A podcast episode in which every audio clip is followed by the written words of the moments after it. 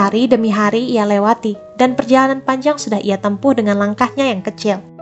Hingga suatu saat di tengah perjalanan, Oliver melihat sebuah rumah. Ia pun berjalan menghampiri rumah itu, bermaksud meminta sedikit makanan kepada si pemilik tuan rumah. Namun malangnya bukan makanan yang ia dapat, dirinya malah diusir dengan cara yang sangat kasar oleh pemilik rumah itu.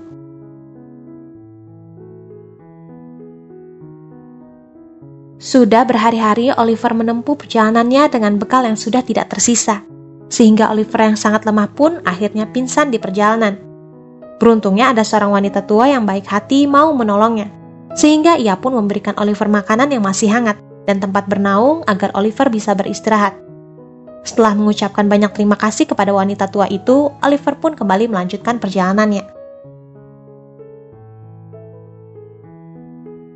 Singkat cerita, setelah berjalan selama tujuh hari, akhirnya Oliver sampai di kota tujuannya.